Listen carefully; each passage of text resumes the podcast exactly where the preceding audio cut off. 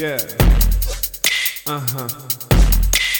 Rate, review, and subscribe. Rate, review, and subscribe. What's up, Justin? Oh, I am living the dream. Over here living the dream. I got a lot of sleep last night, I'll tell Did you, that much. But I was on an airplane yesterday and I I reached up just to open the air vent so it would Mhm. blow on my face and I pulled it back in my muscle. Or a muscle in my back. Baby, you getting old. I know it was terrible. I was like, all I did was reach my arm above my head, and then I woke up today and it was throbbing. It's still sore. No. Crazy. I know. I'm so sorry. so I am getting old. I probably just don't drink enough water and drink way too much caffeine, and so all of my muscles are like tense, Seizing. Yeah. That'll seizing at all times. I actually started this new exercise that I saw on Instagram, which is like so nerdy, and I haven't told anybody about this, and so I'm just gonna tell everybody on this spot like that listens to this. But like they were like, sure. they were like it's like like one to two minutes of holding your arms above your head, like literally just like once a day. And it's supposed Oh. to like help with like back things and like core things and like shoulder things. Okay, that seems doable. It Except no, you don't do it. You'll break yourself. I know. I will not be doing it. um, and just for those who are listening right now, I'm currently doing it. So here we go. He is. Um, He's still doing it. You're at like 30 seconds now. and I feel, I feel it. I feel it like warming up my shoulders and like getting me all, getting me all ready to be vertical. I need to get a massage, but I'm a, I don't want to get into that. Okay, don't get into that. Don't get into that. I need to go to a massage place where they're not going to try anything Dirty, tricky. tricky, tricky, tricky. not that I haven't been to those massage places, but Right. that's not what I need right now. I need help with my back. That's the, that's the point. Those are sort of like an all or nothing deal. Right. So Um, anyway, I was coming back. I was on the airplane because I did a comedy festival in Idaho, Mm-hmm. and it was really cool. I did like eight shows in three days, and Wow. um, yeah, and the audiences were really cool. Apparently, Boise itself is like a pretty liberal hotspot, and so they were receptive to my crude and gay and non-religious jokes, well, good. and so that was a lot of fun. What was the city like? I've never been to Boise. Well, I didn't do a whole lot of exploring because I was at the like the facility where the festival was most of the time. I Mhm. went downtown once for a show downtown. What's the Um, weather like? Is it like the Arctic right now? mm, It was cold. It wasn't Mm. like crazy cold, but it was like 50s. Mm, okay. But it's beautiful. There's like mountains around. They have mountains like, in a- Boise. Yeah, I'm pretty sure. Not like in Boise, but around Boise. You can see them. I'm pretty sure you can see them unless I imagine them. I think that there's like mountains. I think they're small mountains. So all right, the it's like arms, an are, go- the arms are going down. Oh, good. You did great, Calvin. Thank you. Well, Uh, what have you been up to? we had the last last week of of school with my nephews um which we like had saw a field day and we were making pizzas and ice cream and and we I, I love to take them shopping because it's like real real world things. And so i asked them like all right we have to get this and we have to get this. Is that enough of this thing? Is that enough of that thing? And how much is this going to cost? You know? Like go go Mhm. go go add it up. And then i give them money and then they have to deal with the you know the register. Because i just don't think that their parents do that with them. Um Yeah. and those are like real real real real life skills. Yes. Um but as i was driving away i was like bawling because i'm just like man Uh. like like i won't see them for a while uh this summer um you know i got got booked up booked and busy um and and that makes me sad um and, yeah, and it's been it was challenging, right? But it also Yeah. touched your heart, I Yeah. presume. Yeah, but it, but and I and I have taught probably dozens dozens of kids, uh, young people um, throughout my life as a musician, um, and uh, you both one on one and in classroom settings, and have also felt emotion about those students and leaving those uh, classrooms or you know when summer summer happens. Um, but but this was different because these people are related to me and like in 20 25 years i will still know them and whereas like yeah. I don't really know where my former students are now, and um, and I hope that I was able to provide a situation for them in which they were curious and, and fostered their curiosity and and fascination with the world around us. And um, but uh, yeah, uh, it's different when when it's your when it's your blood, and that was the first first time I've experienced that. So um, yeah, I hope I hope they I hope they will have fond memories of these times and um, and they'll be going back to public school in the fall. And uh, yeah, I hope I hope they're prepared. I think you did great, Calvin. I'm very proud of you. Thank you. Yes. I could sense even from your Instagram story. It's I had the best friend sense of like Calvin is emotional right now. I knew it. I knew. So, but it makes sense. Yeah. Yeah. And you know, like because it kind of you know whatever we're just gonna i'm just gonna go there but like with um you know when i came out several years ago to my family I, just always had this like nightmare that i wouldn't be able to be a part of their life and that i wouldn't be able to be in my family you know anybody's life that i would you know i had to well i didn't have to but i i chose to um uh uh imagine a world without them and and be and have some kind of peace about it. Um Mm. because so many people who are in our positions have had to do that. And so um i didn't want to rule it out as a possibility. And so um so so to be able to be a part of their life and to be respected for my intellect and and, and for my patience and for um in, uh, professionalism in some sense feels really good. Um to be here and to be able to to lend them my experiences as as a way for them to grow in a different world than the one that I grew up in, and to offer perspective to my parents and to my brothers um, about you know about even this very specific subject about religious trauma and to be like hey like you know for for my nephews to say to me you know I don't really know what you know if there's a god or not. I'm just I just I'm just living and at 7 and 8 years old. And for me to be like yeah that makes sense to me. Like Yeah. um, it feels it feels like a very unique opportunity and um, and I can't wait to further discuss these topics with them as they learn and grow and and um, so yeah. And then next week I'm going to California um, uh, and uh, playing some shows. I've got a show coming up in Healdsburg in Northern California on Thursday.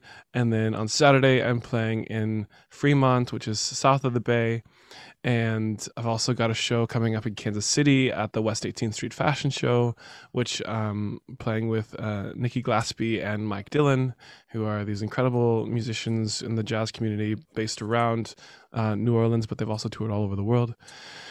You better And, uh, plug those shows, baby. I'm plugging them. I'm plugging. You them. better plug.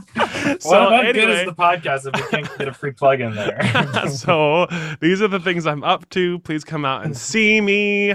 Um, And uh, yeah, we have had some people. I already said this, but we we keep having people reach out about backyard tours, which we Yes. keep talking about and not planning right. officially. I don't know if we're gonna be able to tour them though, but we can definitely come. I'm gonna go to the Manhattan. I'm gonna play a show out there, uh, Manhattan, Kansas. By the way, the, the Little Apple. Well, I mean, we might not like to, we might, we might we might come to them. We might not just do them all at the same time. Is that what correct. you mean? That's Yeah. what I'm saying. But that becomes a tour if it extrapolates long enough. I guess that's true. Yeah.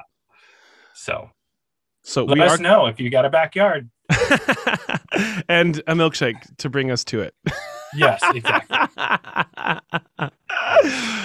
okay, today we have my my my dear friend Anna Joy Walker, who is um a, a- was a, a, a currently a recovering deconstructing Christian. Uh, she grew up in all kinds of cults that she will tell us all about.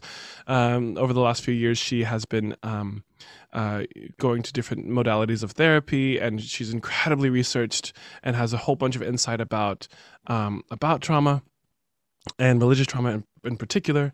Uh, she uh, was a worship leader. She is a theologian. She is an arts uh, administrator these days, and, and has been working uh, or was was working with Arts KC here in Kansas City, um, and and is working on resilience in the art community with in regards to mental health. Um, she was a part of the International House of Prayer, which is uh, something that was a part of my history as well. And so we have shared stories about that just personally um, and, and, and bonded over that experience. Um, and and I thought, you know, it'd be a really good a good thing to to let uh, you guys listen to some of her story, which is different than either Justin and I's, and probably different than everybody else that we've had on the podcast so far.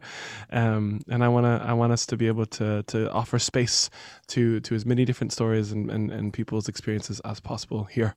And um, and so, without further ado, I would love to um, introduce to you Miss Anna Joy Walker. One, two, three, four. Oh, we were Christian kids. Oh, we were Christian kids. Oh, we were Christian kids. I mean, like really, really, really Christian. Oh, do I have to say something? Uh, No, I have to consent. I have That's to new. Yeah, That's you do. new. keep culture of consent. My God. we love it. We love it. well, Anna Joy Walker, welcome, welcome to We Were Christian Kids. How are you today? I'm so great. Thank you. and um, yeah, so you are meeting Justin now for the first time. Um, you and I have been, uh, I don't know, floating around each other's orbits for a while, and then actually are getting to know each other these days, which is really exciting. And um, and I'm really glad that you are joining us today. Thank you. Welcome. Thank you. What were we talking about just before we hit record, Calvin? Trauma porn. Trauma porn.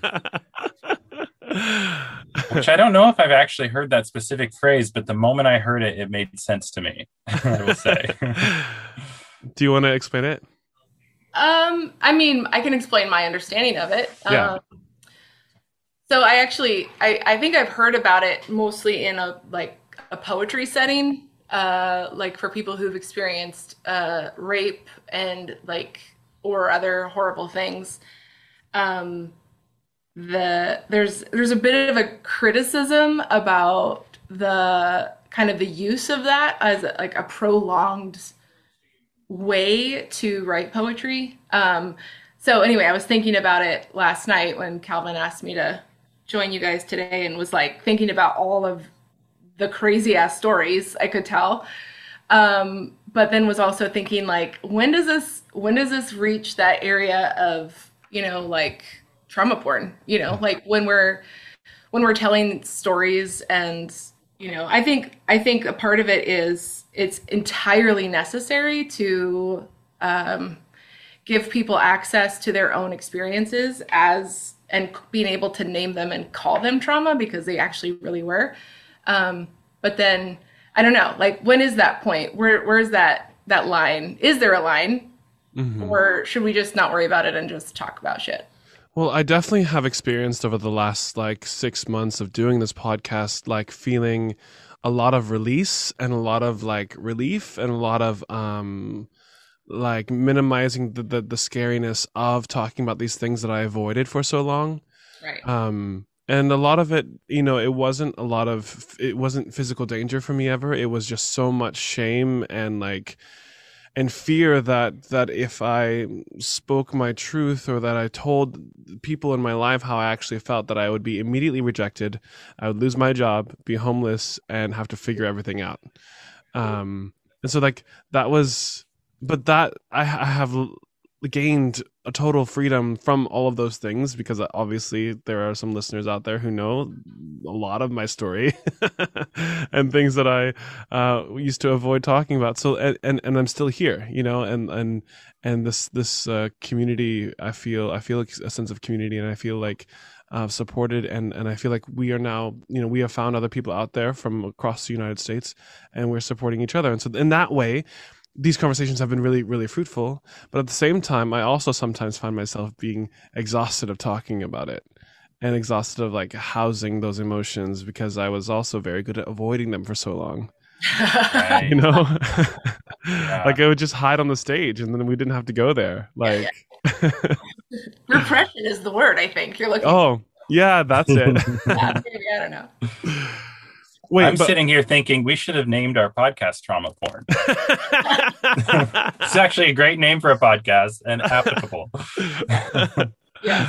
But you, but so okay, this is something that we didn't talk about, and, and and you don't have to go there if you don't want to. But there was a specific kind of therapy that you were uh, uh, going through last year, right, or Yeah. two years ago. Yeah.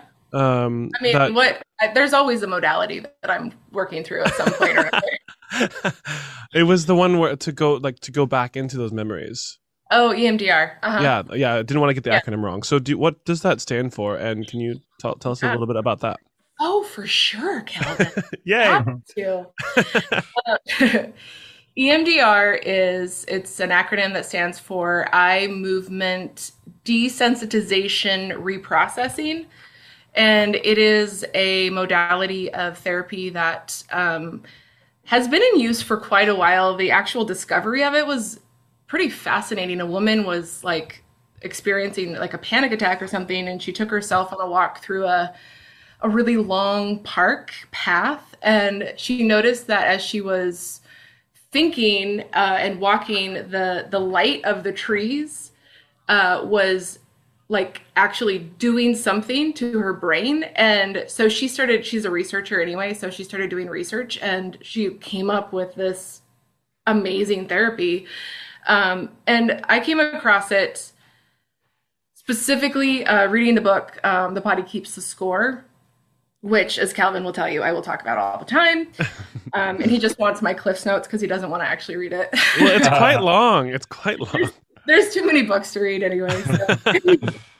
but in that, um, I, I would say also similar to you, Calvin, like just even talking about some of this stuff. And I, I had a really, really hard time calling my experiences trauma because it wasn't physical, it wasn't sexual, it wasn't like something that you could look at and and say, oh, that's trauma. You know, like you know, like uh there's a, a book I recently read and they talked about like how you have to have a testimony like in high school, you know, when you're in youth group and you're like, um, who has a testimony today? And and then it's like always the same pattern of like, well, I was in sin in this way, and it's usually like sexual sin or something, and then um and then and I hit rock bottom and then Jesus saved me, you know, and uh, I never had one of those and I was always just so like I just don't have a testimony. And I was just, you know, traumatized by that.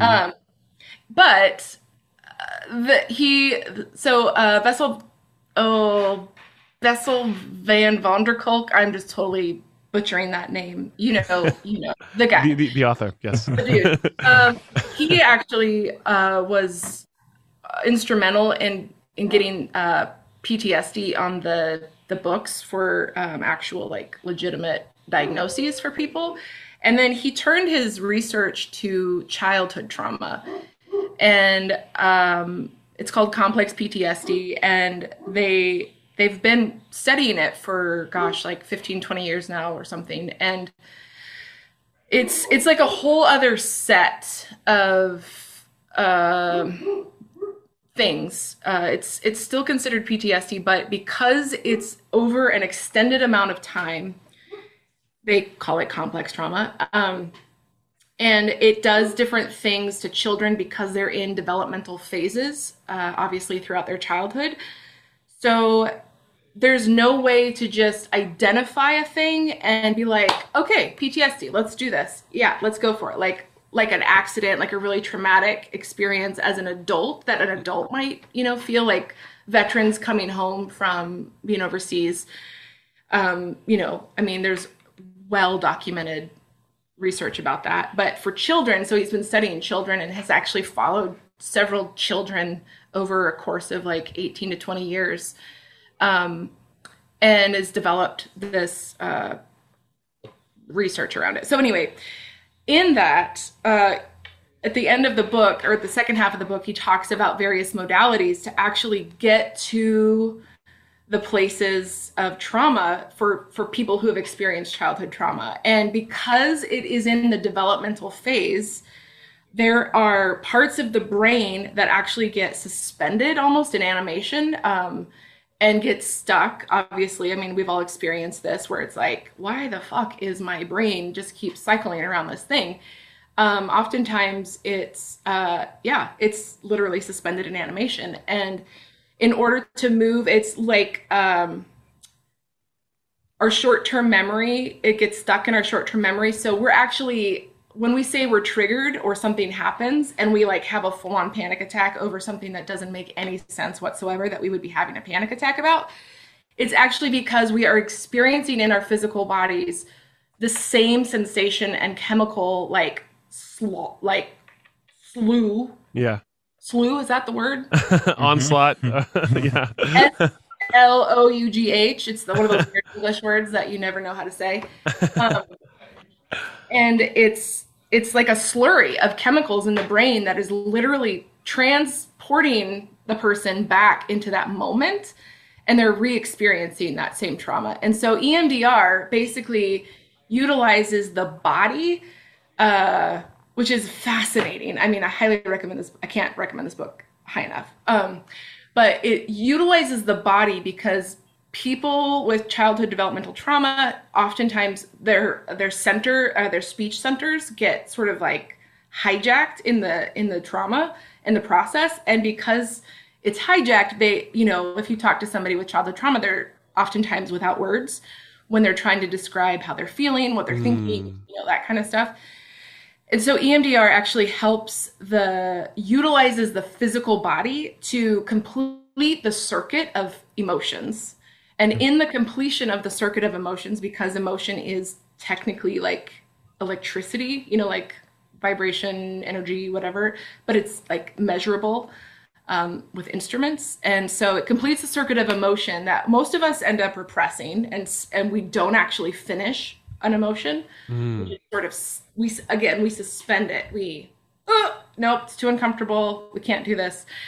And uh, EMDR utilizes bilateral stimulation through light bars and um, uh, these little funny, like vibrating paddles that you hold in your hand or you like have on opposite sides of your body so that your brain is actually experiencing the ability to reprocess and create new neural pathways and it speaks to neuroplasticity and all that amazing stuff that our brains do.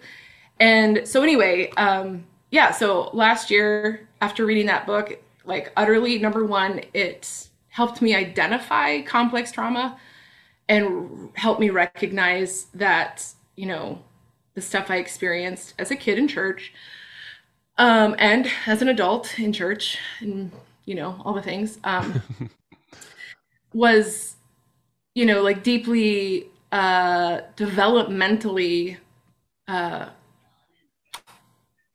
traumatizing. I, sometimes i just think trauma is just it's overused sometimes i feel like um malforming you know it it it, I, it feels like i was disabled in in the process um which i was in which a person who has experienced that kind of stuff becomes in their brain disabled uh because it jacks with chemistry and stuff so yeah Two thoughts. First thought is I remember Justin a few years ago. We were talking about kind of some of this stuff too, and and um and Justin, you can maybe finish finish the thought, but it was like you were like, if you ever feel sad or if, if you ever feel angry, like don't run away from it. Like spend time there and like Mm. complete the loop, which Right. is like. But I think that was from Buddhist uh mentality that you had pulled that from, right? I don't know where I got that from, but I've been familiar with this book, The Body Keeps the Score, and I'm in recovery, and it's something they talk about there a lot is like feel your feelings all the way through, as opposed to like running to a substance, which will like halt the feeling. Mm-mm-mm. Um, so I'm not exactly sure where it came from, but it Okay. is a concept I've been familiar with. Yeah, I love that. So, Anna Joy, uh, I think we need to go back a few steps.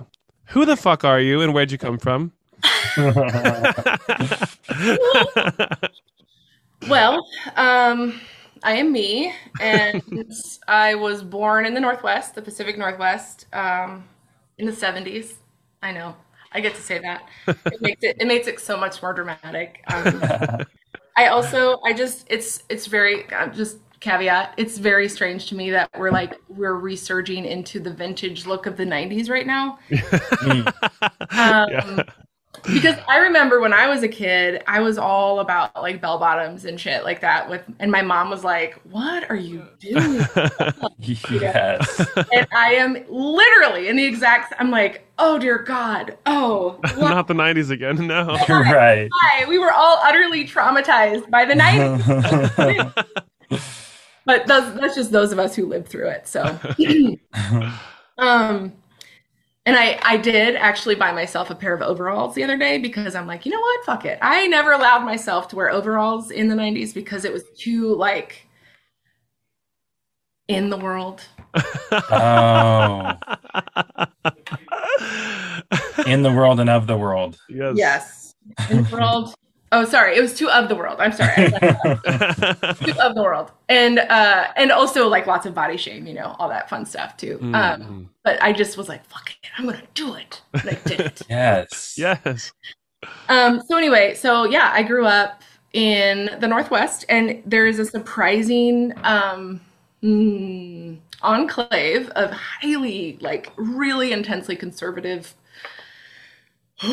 uh, Christians in the Northwest. Um, I think it's because of a, a reaction to the liberalism that exists, specifically in the Green Belt of Washington. Um, uh, the rest of the state, uh, east of the mountains, is wildly conservative also.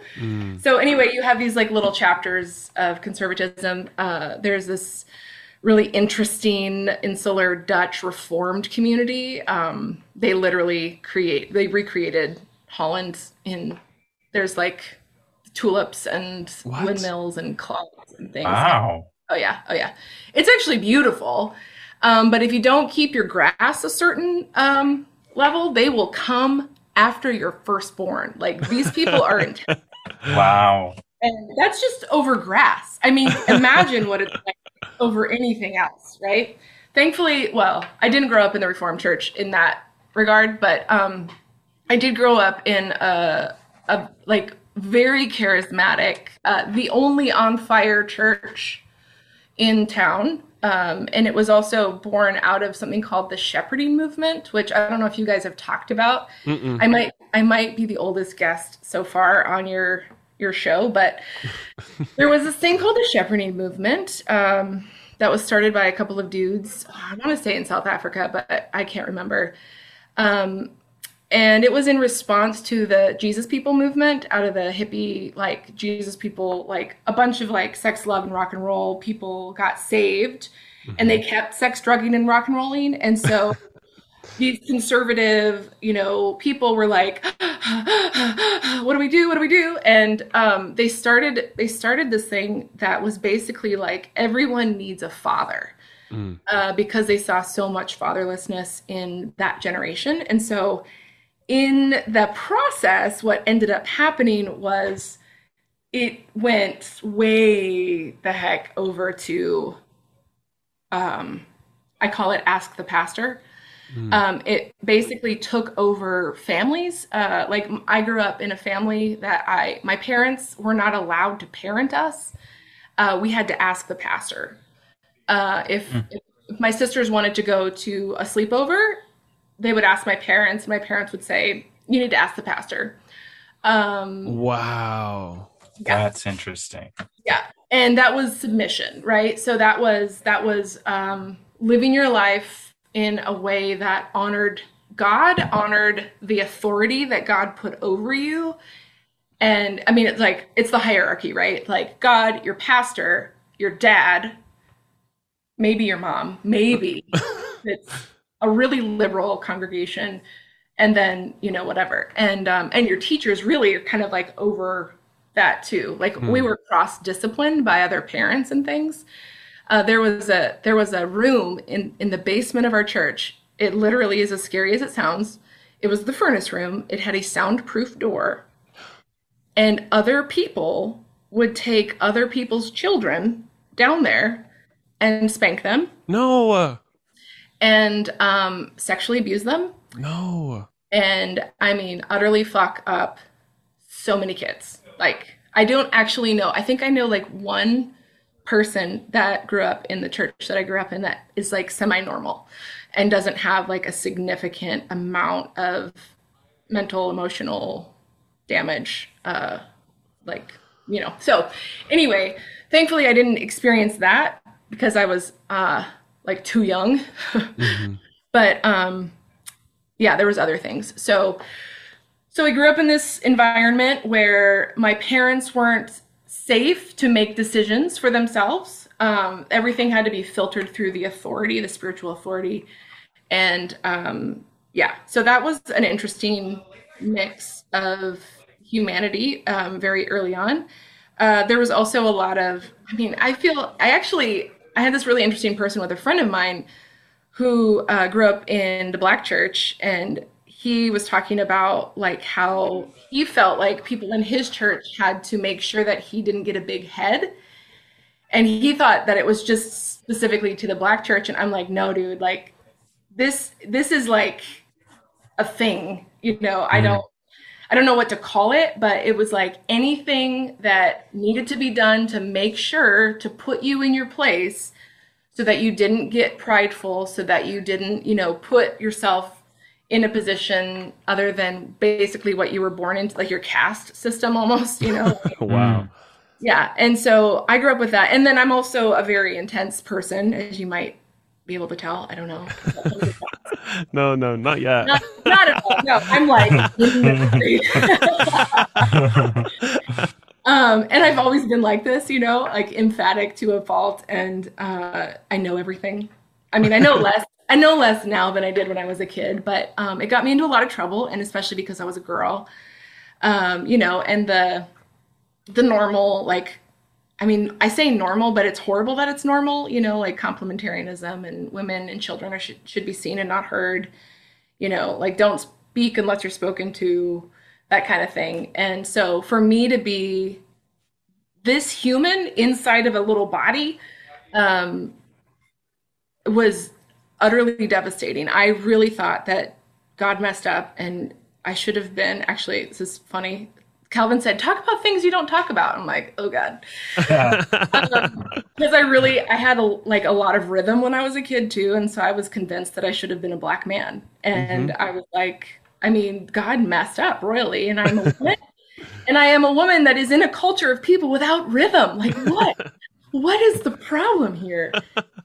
Um, and so yeah, I uh, I grew up in that church. We left that church when I was uh, I want to say like 10, 11. I think I was 11 there was this massive like weird falling out and um, we left finally and then then uh, we became a part of an even more cultish um, experience uh, i was in a basically it was like a five member cult uh, Wait, wait, what? yeah oh yeah you don't know this part of my story Is that in the same location? Uh, so it no, well, it started in Bellingham, in my hometown, um, in a house church. There was so okay. House churches. Oh my gosh. Yeah, there you go. So there was also this thing. Calvin talks about the awakening that happened um, At when he- IHOP. at IHOP. Mm-hmm. But there was this thing in the 90s called the renewal movement. Um, and it was like way more intense than the awakening was, like decades more Justin, intense. do you remember the awakening? I I do not. No. So there was like this Black time, and- this time at IHOP, and like there, I don't know, just people were were there was like a new revival that was happening, but there were like all these manifestations that were like a part of it, and so people were like having Holy Spirit seizures a lot of times. I don't know how else to describe it. It was Yeah. it was kind of bizarre to watch, but I know that people were also experiencing things that, that they felt were very legitimate and probably still will say that they were. Um, but it was a very intense time. They moved the, the prayer room over to like a bigger space. So like the the regular prayer rooms kind of like closed a lot and they and they were having larger meetings down the street at the other building. And um and there was yeah, a lot of I don't know, it was just, it was just really intense. Mm, like an influx of spiritual experiences. That's the words. hmm Okay. yeah but in the 90s was sort of one of the, the earlier iterations of that and it was global. I mean it was actually pretty wild. Um, and people were experiencing the exact same thing at the exact same time in completely different parts of the globe. Um, yeah.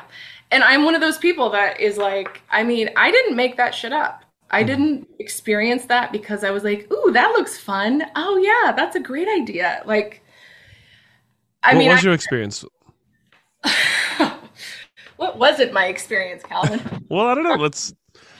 Yeah. I I mean I Did it feel legitimate to you at the time? oh for sure absolutely Okay. I didn't I mean I'm a very I'm a very sincere person like to a fault um and I uh yeah if it's if it's not like from a place of sincerity I won't do it or say it and but so caveat another caveat um I also kind of wanted to like mention this even on this podcast of like I'm in development and process and I might say things today that in 10, 15, 20 years tomorrow I might completely disagree with. Mhm. And I just want to like put that out there because there are things that I've said in my life with utter and total sincerity and you know all the things behind it that I'm like, oh my god, I said that. Yep, I sure did. So I know, I know all of us experience that because we're all human and we all grow. Hopefully, we all grow.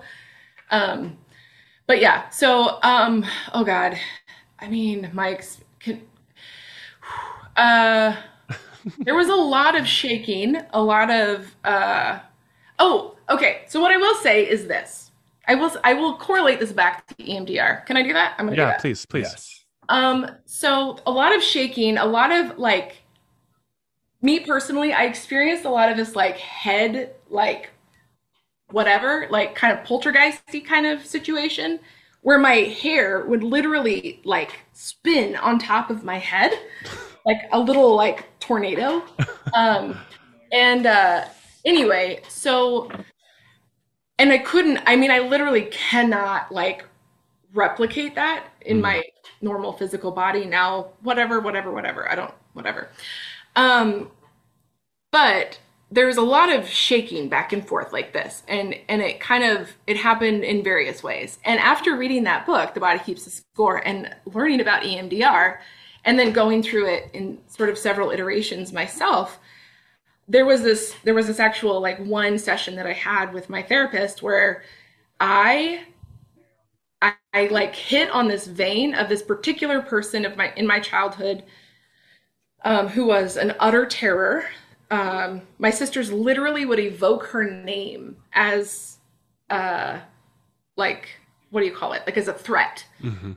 Um, and it would scare me straight. I'd be like, okay, okay, okay, you know. Um, and she was the associate pastor's wife and was, I mean, clearly such a deeply broken human, you know, like it's really hard not to have compassion on these people when you grow up and understand what trauma and brokenness does, you know. But anyway, um, so I had this particular session where she came up in my EMDR session, and my brain, it, we weren't discussing her, we weren't talking about anything to do with her, but she like came up, and my brain would not let go of the image and her voice and the moment that she like entered into this particular story. And i was trying to um, get away from it so i could finish the session you know? And i just looked at my therapist and i'm like she's not going away. I can't stop this. And she's like okay well we'll just sort of finish up so we finished up that particular session and then i went home and when i got home I had this, I got this stupid email, like work. I was working from home at the time because we were in the middle of pandemic. Um, and I got this email that I was really frustrated about, and I just yelled at my computer really loud. And it like unlocked something in me, and I started having this like full on panic attack. And uh, Calvin can talk about the power of the voice, another podcast sure. but unleashing this thing and I I my heart rate was up and I was like looking at my, you know, my thingy and I was like I can't get my heart rate to go back down and it was just like up at like an aerobic level and I'm just sitting here and I'm like trying to breathe and I don't know what's happening. I don't know what's going on. And then I'm like, okay, I need to go lay down. So I go into the other room and I lay down on my floor And it's like as soon as I did that and sort of like let my body go, I started having this full on somatic experience of like really intense trauma releasing from my body. Um, uh, yeah, I won't go into all of it, but it was scary, like literally scary. And I was like, I need to call my friend and have her take me to the hospital. Like it was that scary. And so then I, I uh, called my therapist and I was, I left a message with the receptionist and I was like, um, I'm having a little bit of a hard time right now. You know, and I just been like writhing on the floor, screaming, you know Right. it's, it's a problem I have uh, to actually like be in the moment with my emotions. Yeah. Um, anyway, so my therapist called me back and well, and Val, she was really sweet. She's like, "Oh, okay. Do you need her to call you back today?" And I'm like, "Um, yes, please, please have me back." So she called me back at the end of her like her day or whatever, and she's like, "What's going on?" And I I told her what happened, and she goes, "Oh, okay. Um, well, sounds like you need to come back in so we can process that." And I'm like, "Yeah, that'd be great. Thank you." I'd really appreciate that. So I went back in either the next day or the day after, and when we were reprocessing it, I started manifesting. I started like jerking and like having the same kind of body sensations that I did during the renewal movement, during the awakening, whatever. Like anytime, I mean, it didn't just happen in church for me when I was a teenager. I mean, mm-hmm. I would go looking for this stuff. Like Yeah. some kids would go out and like party and get drunk, and I'd be like, I'm gonna go get drunk on the Holy Spirit. Okay. yeah, we used to do that Right. too. yes, we did. Relatable. Did you guys listen to Extreme Disciples? no, what's that? Oh, come on. Eyes and wings. Eyes and wings. What to do and how to get there. Oh my god. You have to listen to it. What is that? It's um it was a series, a CD series, a CD series, Uh-huh. uh, a series of some kind called Praying the Praying the Bible or Praying the Scriptures. Anyway, that one was Lou Engle, uh, Mm. Stacey Campbell, hmm who if you don't if you're not familiar with Stacey Campbell, yeah, you should be. Um I mean, these people I cherish these people. Like Yeah. they're you know, it's like such a tension, right? Yeah. yeah. um because they're just so ugh.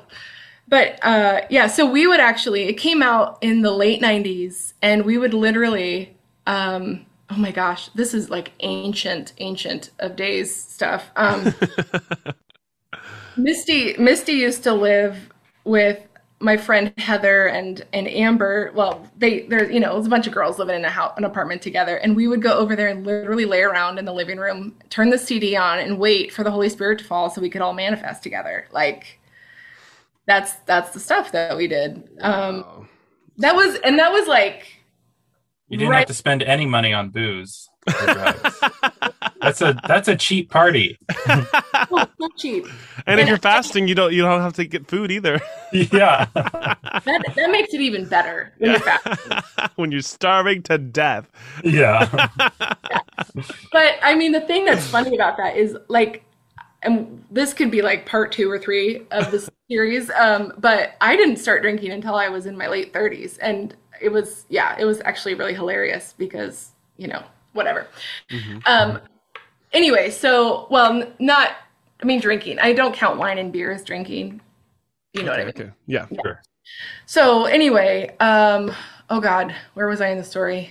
I told you I ramble. So Um, yeah, but there's well, I, there, I think there was a connection between the Oh, the yeah, EMDR right. and the manifestations. Yeah. Here it is. It's right here.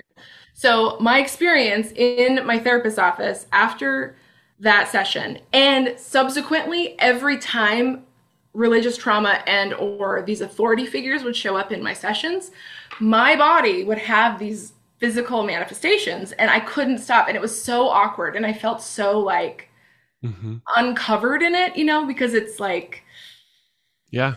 this this hasn't happened a in a non-church setting ever like a non like christian setting ever but b like this is telling me something about my my experience younger that maybe i was actually like maybe people were reprocessing things you know like the bilateral stimulation that people experience during like the manifestations of the holy Mhm. spirit like those are like legitimate somatic experiences to untangle trauma. Mm. And I witnessed people getting up from those sessions and having like like a total sort of like shift of their thinking.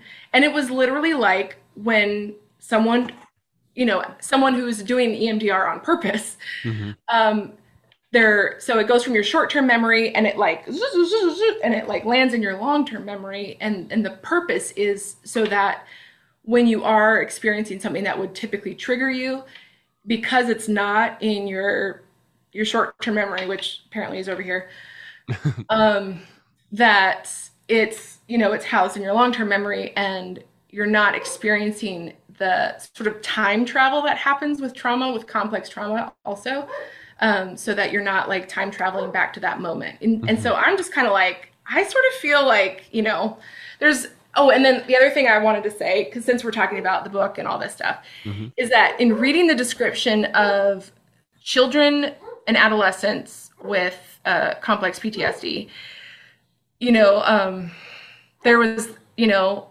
this i grew up I, and i feel like you guys probably grew up in something similar to this but like there was this sort of like holy awe of people with the prophetic gifting. Hmm and there's this amazing thing that the body does and the brain does when you experience trauma for survival purposes and your your medial prefrontal cortex uh, which is the the basically it's the cartographer of your internal landscape and the external landscape um, it goes one way or another in in response to significant long-term trauma.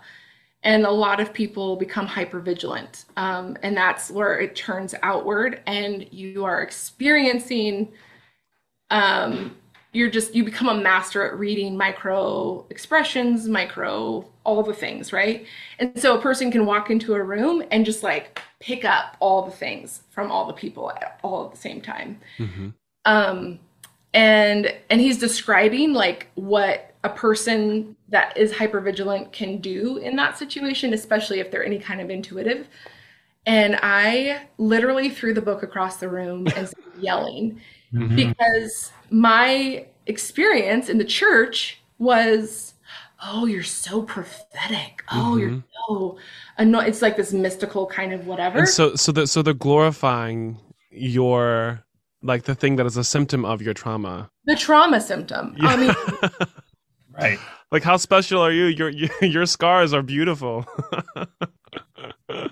it literally like when i realized that i i mean i'm looking at the the rest the path you know my life hmm through the filter of these are trauma symptoms hmm these aren't giftings they're fucking trauma symptoms hmm and if, Wow. any, if anybody had any kind of awareness sorry i'm shaking my table right now it's okay. It's earthquake.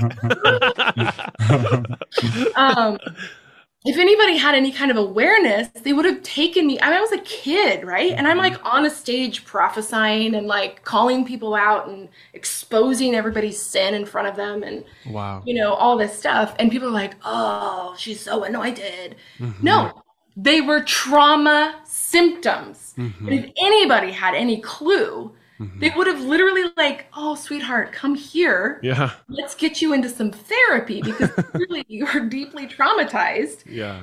But no, it was the opposite. It was like, oh, do more of that. Oh, Mhm. that's yes, do more That's of that. your that's your role and that's your main position and we want you to do that all the time. and it Yeah. becomes yeah, and it gets pimped out. You know, like Mhm. there's there's this memory I was processing with somebody, and this memory came up the other day, and it was this my the second cult I was in um, Mm-hmm. of the four I've been in. Um, it's a it's a pattern. Yeah. yeah. Uh, so uh, yeah, the second one, the small one, the five member one, that we were the only ones that knew the truth, hmm the five of us on the planet. Mm. Um, they used to pimp me out. They used to pimp me out as a prophetic uh, minister to churches and say, "Look, she is ours." And you can, you too can experience, your youth can experience this same anointing on your children, on your youth, if you allow us to come, pay us to come and minister in your church. And they would like pimp me out. hmm And I mean, what? Did you get paid for that? Oh, no. I got disciplined. I got a whole lot of discipline. And oh my, yeah. Yeah. Because, of course, you know, the controlling part of it is, oh, well, you're Jezebel. You have the tendency to a Jezebel spirit and um, Absalom also. Not just Jezebel, but Absalom. And um, if you are not tightly controlled, um, then you will blow shit up. I'm, I'm I'm being reminded of of Jean Grey in the X Men. I'm not sure if either of you can appreciate that reference. I am the phoenix.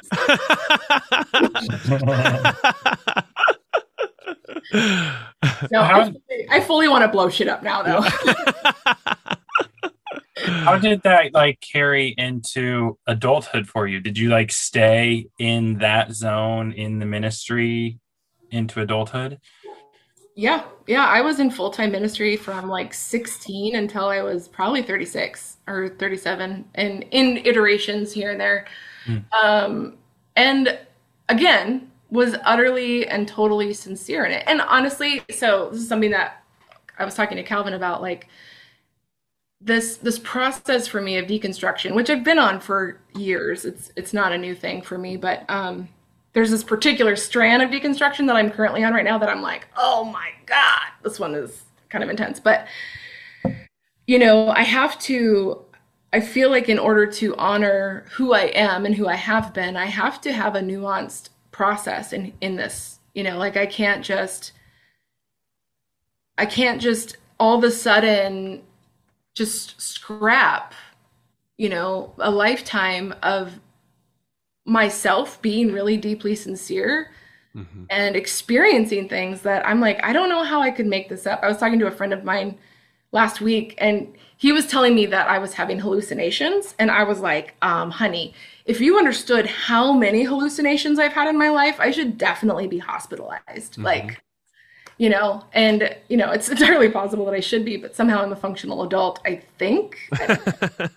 um, but yeah, so I can't just, I can't just, and I'm not willing to. I'm not willing to throw out everything in the process of me recognizing the trauma, the emotional and religious and spiritual abuse and trauma and blah blah blah blah blah that was wrought on me, uh, you know, from the institutionalized church and this theology that goes back to Augustine and like, you know, all this stuff, you know, like one day let's talk about Augustine and like let's take that guy and throat punch him. Like dude, when when what's his name was talking about Brandon, is that Yeah, his name? yeah, Brandon yeah, was yeah. talking about Paul. I was like, yes! Like I wanted to throat punch Paul my entire fucking life.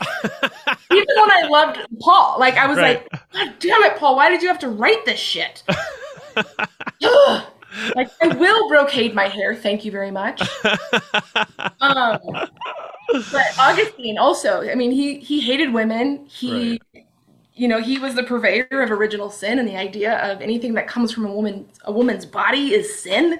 wow. And you know, like, and it seeped into absolutely everything. And here we are, Mhm. what seventeen hundred years later, and we are still experiencing the fallout of this dude's hatred of fucking women. Mhm. Anyway, we're not talking about that right now. So, as an I adult, it. I love it.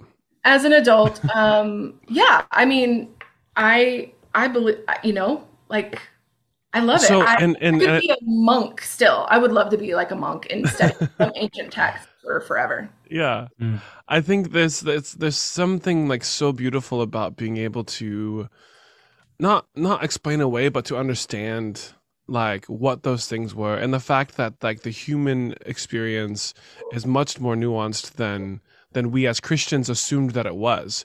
Because I think when we were experiencing those things that were manifestations of the Holy Spirit or like were were our crying out to God and then things would, would happen, you know, we would we would see miracles and we would see things that or see spiritual healings that happened over the course of a service or a course of a night of worship of crying or whatever and re- these things releasing um which which ironically a lot of those things were were that we were releasing were the products of the churches that we were in um like like we were like like making trauma so that we could be released from trauma.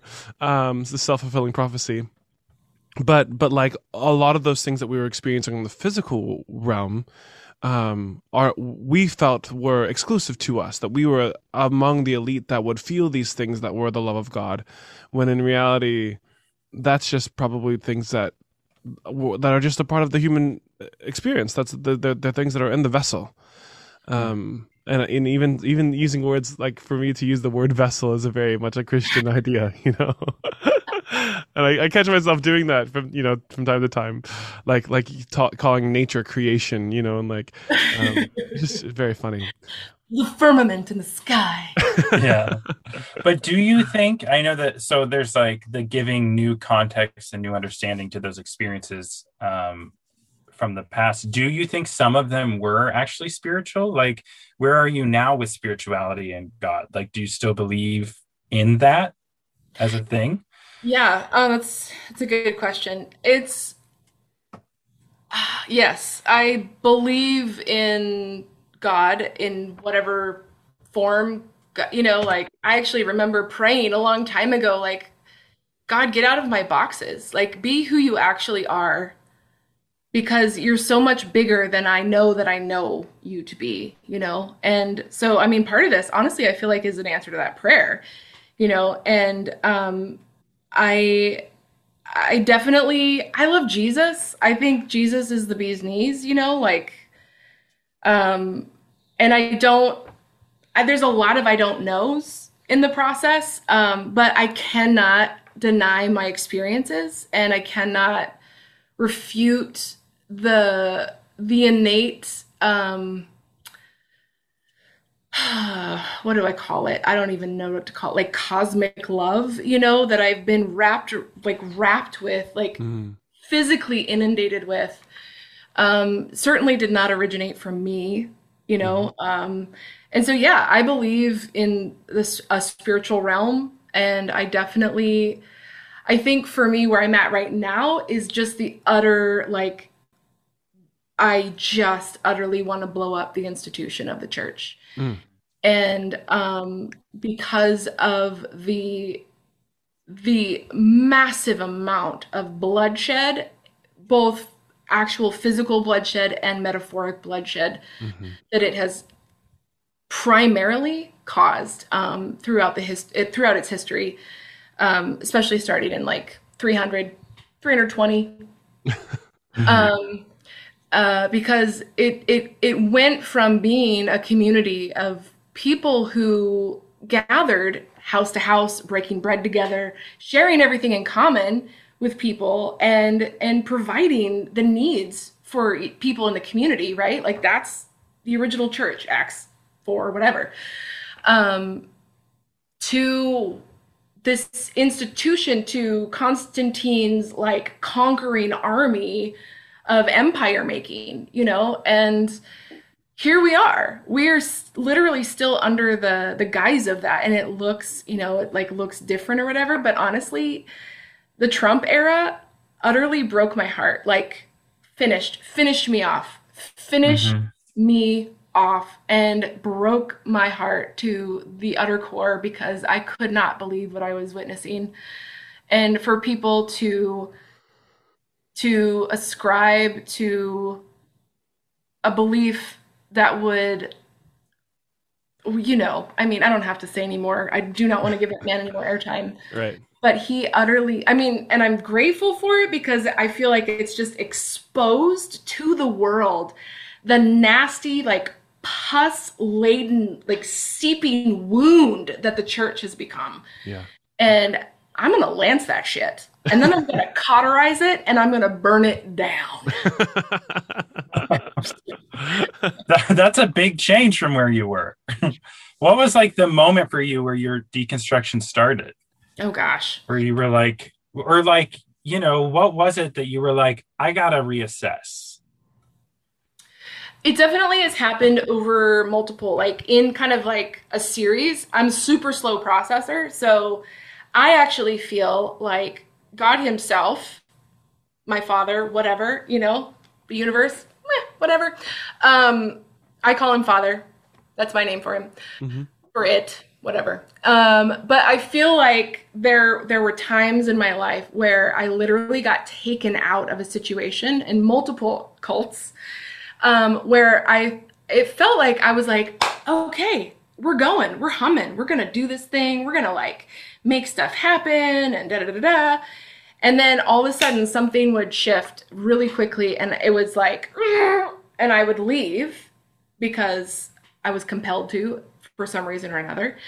And then I would sort of like go off and have this really isolated time in some way or another and get like recalibrated in that. And honestly, it's those times of recalibration and isolation that were sort of a seed for what is now I'm just want to blow everything up. I mean, I feel I feel like there was a moment that the church had to do some serious like reassessment of who it was as an institution in the world as a global good and it missed the opportunity like massively. Mm. And ever since then, it's just gone downhill in my opinion and um and I kind of take the not my circus, not my monkeys kind of uh, approach with it now because I would say the last like major iteration of that sort of like isolation season was um, actually I was in the north. I moved back to the northwest um, for about four years and uh, was deeply isolating and like really intense. But for me, it was actually very uh, grounding and like it, it it it took everything that I thought was both my right and my permission to be in certain rooms and at certain tables and on certain stages.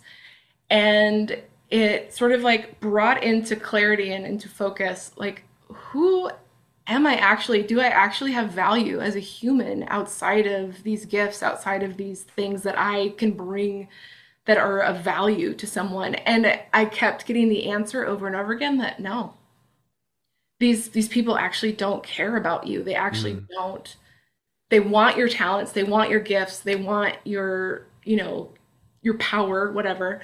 Um, and I I restrained myself from offering those things first, and I found that, um, gosh, like hundred percent of the time, it was like, oh, you don't have any value to us. Mm. And then also, as you know, like we can again talk about this in another session, but like as an older single woman in the church, because I didn't ever end up conforming into their idea of the ideal um, they, the church in general, in my ex- experience and lots of my friends' experience, um, also didn't know what to do with us and didn't have any use for us anymore because A, we weren't being, you know, like covered. Um, B, nobody knew what to say to us anymore because clearly, you know, the like, you just need to trust Jesus for your husband. Um, you know, because then we started throat punching them when they said that shit. And we're like, um, have you trusted Jesus for 25 years for your husband? I don't think so. So back off, bitch. Mm-hmm. Um, yeah. So, I mean, that stuff just didn't fly anymore because we're like, uh, yeah, no. And so, I mean, I know so many women that are my age that are single because golly gee, we trusted Jesus and we were sincere about it.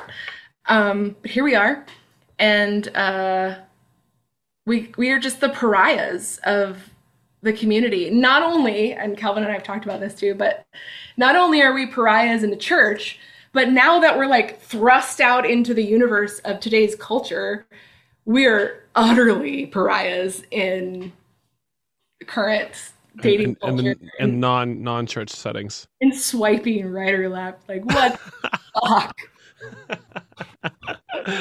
yeah. and having yeah. had your you know your very like just intense experiences growing up and being very self-aware like like yeah i mean i i don't know what it's like to straight to, to date a straight guy but i just i, I get it Does that does that count as EMDR swiping right and left? Wouldn't that kind of count? No. no, it doesn't. It's not healing. no, no. Utterly not. Like the opposite. It is horrible. Yeah, it's bad.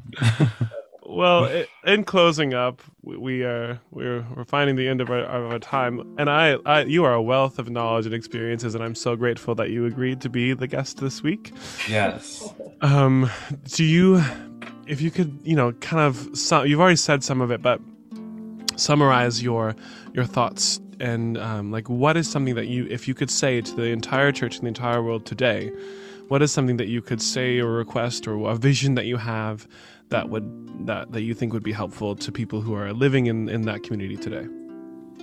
Uh, get therapy and become trauma informed and stop traumatizing kids. Yes. Mm. I Yeah, it. I mean, it's it's it's a mechanism. It should be an organism, but it's a mechanism, and it kills people. Mm. Wow. Whew. What are you gonna do today? Well, uh, actually, I um I have a I'm a part of this uh, panel or something uh, at the Inner Urban Art House. Um, we're um, sort of talking. We're sort of discovering how art and mental wellness um, get to do a better job together. Mm. Um, and it actually was really amazing because it came out of a series that I did when I was at the Arts Council uh, about resilience, community wellness, and uh, resilience through the arts. And um, I was really proud of the the webinar series that we came up with, and am like beyond thrilled about continuing that conversation with some really awesome people. So I'm going to do that this afternoon, and then um, I'm supposed to take my dog to the vet, but I have to reschedule that. So All right. yeah. Well, yes. Thank you for all of your work and your conversations and work in the arts and in mental health. Mental wellness. Mental health. Mental Mental health. health. that comes first. and uh, and again, thank you so so much for for sharing your story and for being vulnerable and for being here on the pod. Well, I was at least transparent. Transparency is al- always not always vulnerability. Just Ah, that out there. okay. I like that. Little Enneagram speak for you. Thank you for your transparency. all right. Well, have a great one. Thanks. All right. Thank you. Bye.